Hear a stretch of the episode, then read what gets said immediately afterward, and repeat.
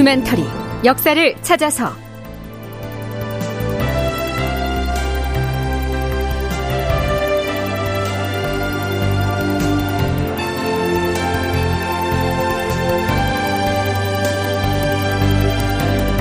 제 1137편. 후금의 화친제의를 정충신이 거부하다. 특본 이상락 연출 황영선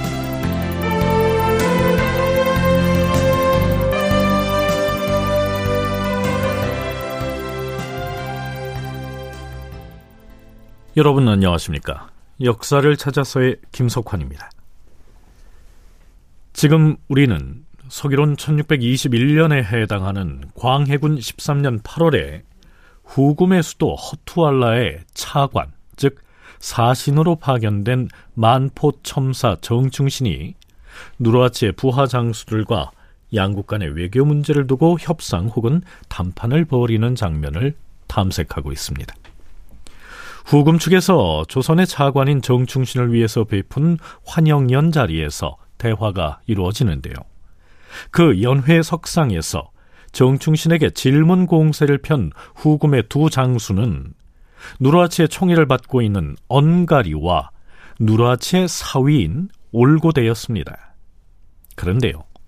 두 나라가 화친 관계를 유지할 수 있는 전제 조건으로 각각 상대방에게 툭 던진 화두가 있었지요. 신의라는 말과 결국이라는 말이 그것인데요.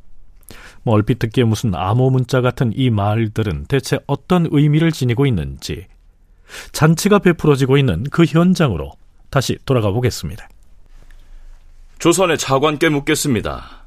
우리 후금국과 조선국이 상대방을 침입하지 않고 평화롭게 지내려면 두 나라가 각각 어떤 방도를 취해야 하겠습니까? 음, 무슨 방도를 논의하기 전에 우선 신의가 있어야 할 것입니다. 신의가 있어야 한다. 신이라는 것이 무엇입니까? 쉽게 말하자면 서로 간에 한 번 주고받은 말을 결코 어기지 아니하고 대를 이어서 쭉 지키는 것. 그것이 바로 신의지요. 그런데 우리 후금과 조선은 서로 원수진 일이 없으니 화목하게 지내자는 말을 주고받은 지가 이미 3년이나 지났습니다. 그럼에도 아직껏 결국을 하지 못했습니다.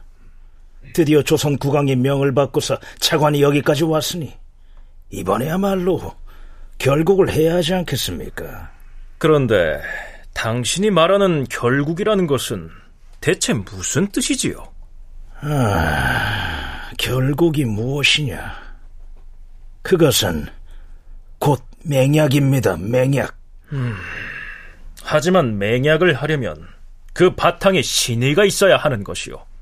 신이라고 하는 것은 마음 가운데에서 나오는 것인데 서로 신이로서 대한다면 맹약이 무슨 필요가 있겠습니까?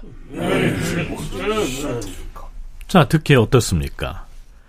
후금 쪽에서 결국을 하자는 것은 명확하게 맹약, 즉 화친 조약을 체결하자는 의미지요.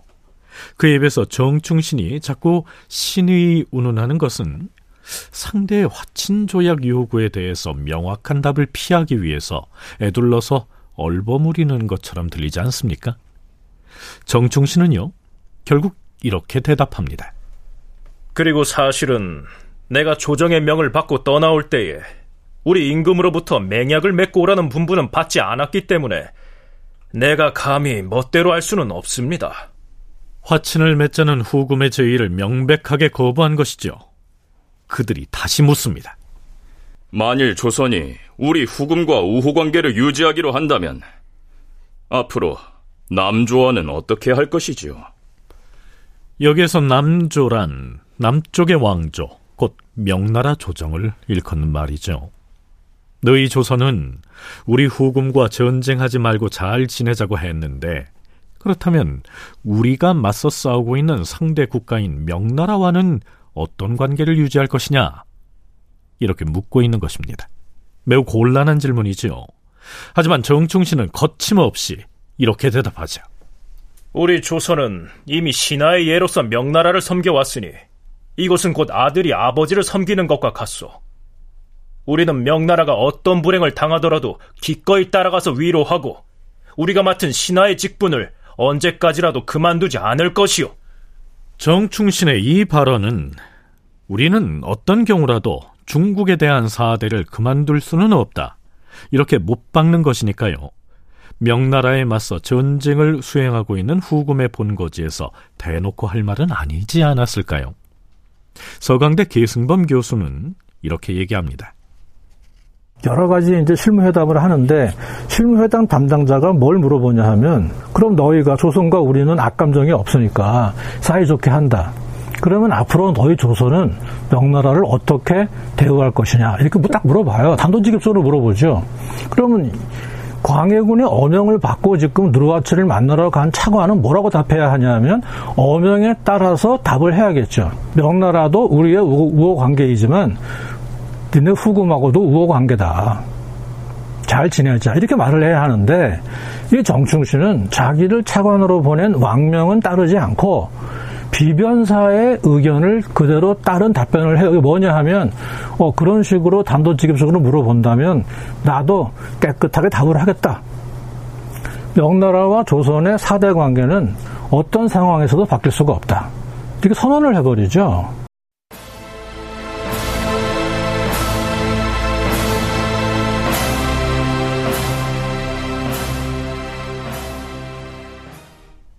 정충신으로부터 이러한 대화 내용을 보고받은 광해군의 심사가 어땠을지 짐작은 가지만 실록의 광해군의 반응은 기록으로 나타나 있지 않습니다.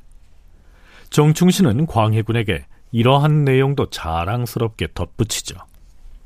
전하, 신이 언가리와 올고대를 향해서 신하국가인 우리 조선은 중국을 의리로서 받들고 섬긴다 이렇게 말하면서 옆자리에 있던 이영방을 슬쩍 돌아보니 그 순간에 이영방은 얼굴에 부끄러움이 가득하여 어찌할 바를 모르는 듯하였사옵니다.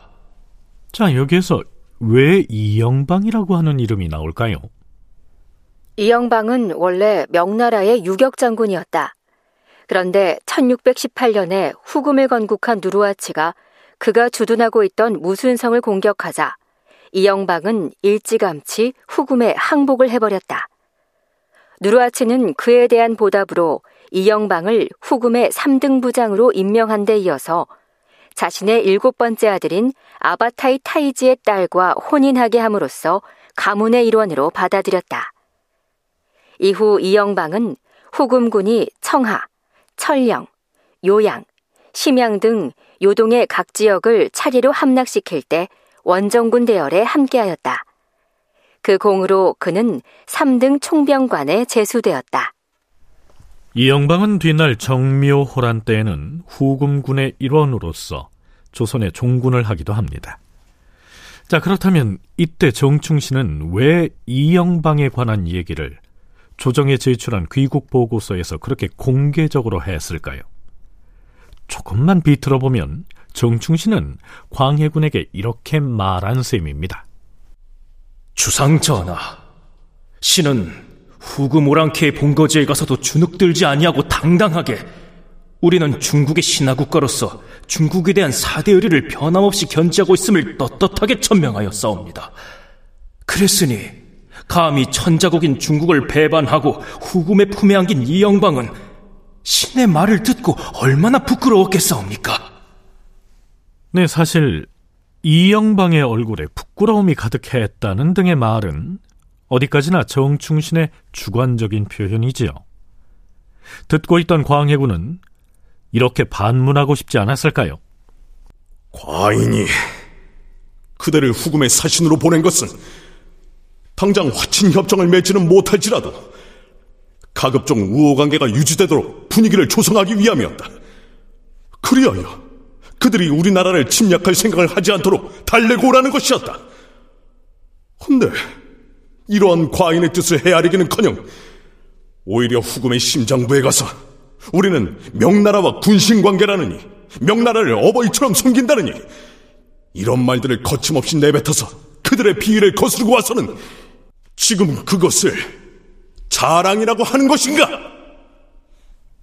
하지만 정충신뿐만이 아니라 조정의 대소신료들이 하나같이 명나라에 대한 사대의 의리로 철저히 정신무장을 하고 있었으니 아무리 국왕이라고 해도 그런 기색을 내비칠 수는 없었겠죠.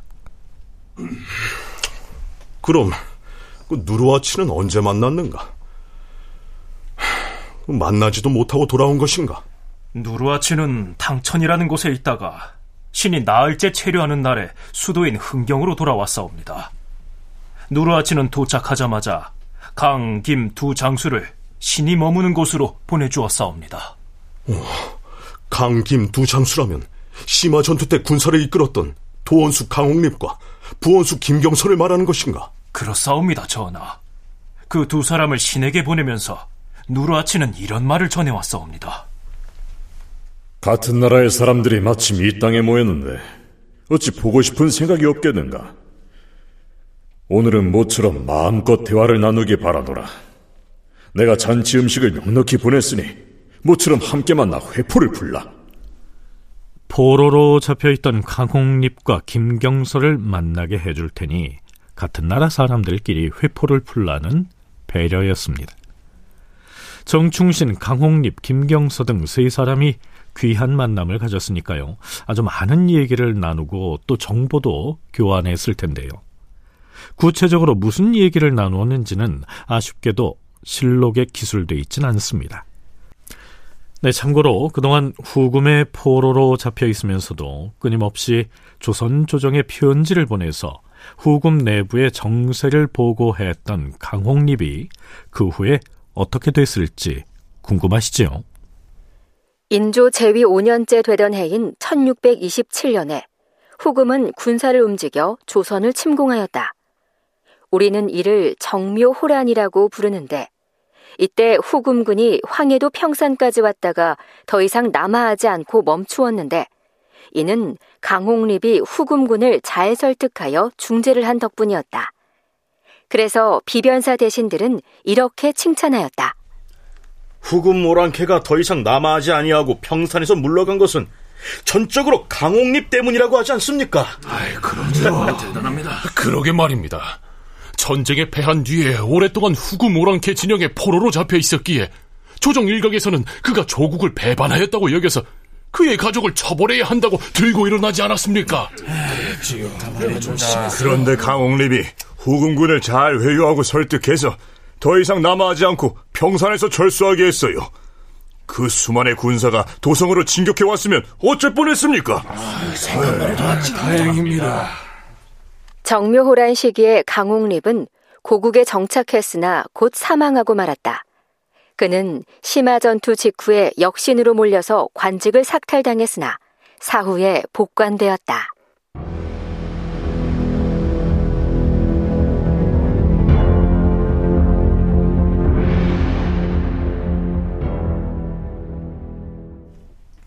자, 그럼 여기에서 정충신의 후금 방문을 중간 결산해 보겠습니다.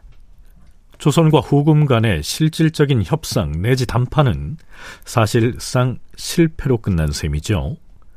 후금 측에서 우리 후금과 조선이 각기 자기 나라의 국경을 튼튼히 지키되 서로 침입하지 않고 사이좋게 지내겠다는 맹약을 맺자.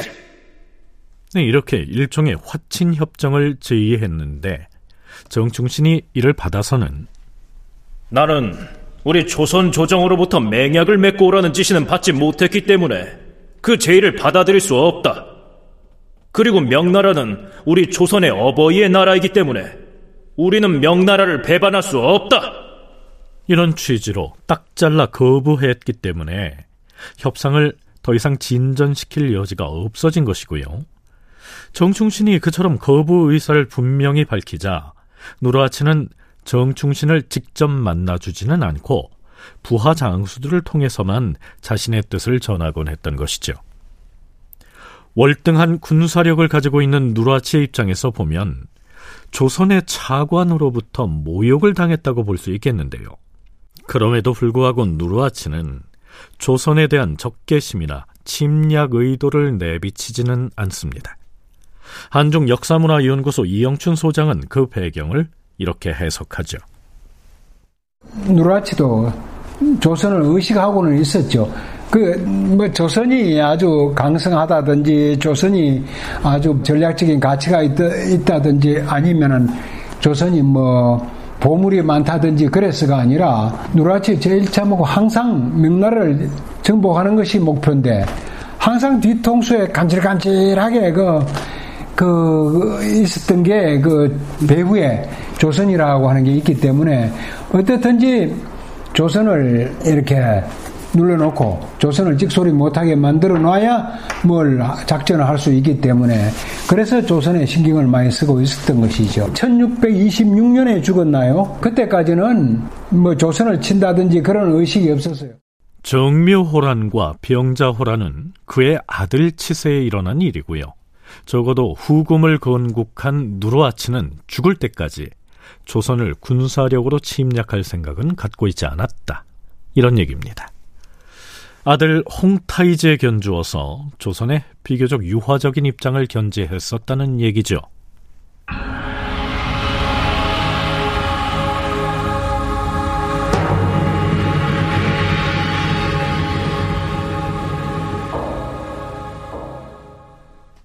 그럼에도 불구하고 누르아치는 조선이 후금을 제대로 대접하지 않은 처사에 대해선 정충신에게 크게 화를 냅니다.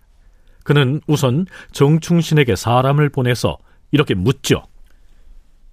조선은 대국인데 멀리 차관을 보내어서 우리를 찾아주고 또한 예물까지 많이 보내주었으니 이 고마움을 감히 감당하지 못하겠도다. 그래서 우리 쪽에서도 한양으로 차관을 보내서 조선 조정에 사례를 하려고 하는데 차관께서 이번에 돌아갈 때 우리 차관과 동행하겠는가? 조선이 차관, 즉 사신을 보내왔으니까 우리도 조선의 차관을 보내서 사례를 하겠다. 후금으로서는 매우 당연한 요구를 한 것이죠. 이에 대해서 정충신은 뭐라고 대답했을까요? 우리나라는 동쪽으로는 바다 건너 일본과 접하고 있고 서쪽으로는 이곳 후금과 접하고 있는데 근래 이웃나라 사신들이 나라 안에 들어오는 것을 전혀 보지 못했습니다. 후금과 우리나라가 공식적으로 차관을 왕래하는 일은 전에 없던 새로운 규례인데 어찌 내 마음대로 허락할 수 있겠습니까? 정충신이 이런 내용의 답변을 후금 장수를 통해서 전달하자 누르하치는 언가리, 소두리, 다하이 등의 장수를 다시 정충신에게 보냅니다. 그중 다하이는 이렇게 누르하치의 의견을 전달하죠. 우리는 귀국에 특별한 어떤 것을 원하는 것이 아니오. 귀국 조선에서 당신을 차관으로 보내 우리를 찾아주었기 때문에 우리도 차관을 보내서 살해하려는 것뿐이오. 그럼에도 정충신이 긍정적인 답을 주지 않자 누르아치는 버럭 화를 냅니다. 물론 사람을 보내서 전한 그의 발언은 이렇죠. 우리 후금이 양국 간의 예를 잘 행하려고 하는 것인데 어찌하여 그대들은 한결같이 차관 보내겠다는 우리의 제안을 거절하는 것인가? 이미 두 나라가 서로 교류를 해온 사이이니 이젠 왕래도 하고 물건도 주고받고 하여 내외의 간격을 없애야 하지 않겠는가? 그런데 지금 조선의 태도를 보아하니 마치 문을 꼭꼭 걸어 잠가놓고서 손님을 초청하는 것과 무엇이 다른가? 이런 행태를 조선에선 신이라고 부르는 것인가? 노르아치의 항변은 매우 정당해 보이지 않습니까? 하지만 조선의 입장에선 그리 간단한 문제가 아니지요. 조공을 바치고 책봉을 받는 상국인 명나라의 눈치를 보지 않을 수가 없었으니까요. 다큐멘터리 역사를 찾아서 다음 시간에 계속하겠습니다.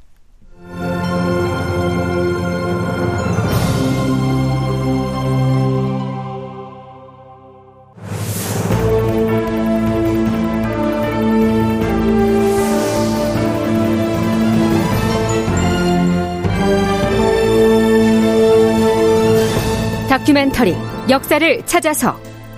제 1137편. 후금의 화친제의를 정충신이 거부하다. 이상락 극본 황영선 연출로 보내드렸습니다.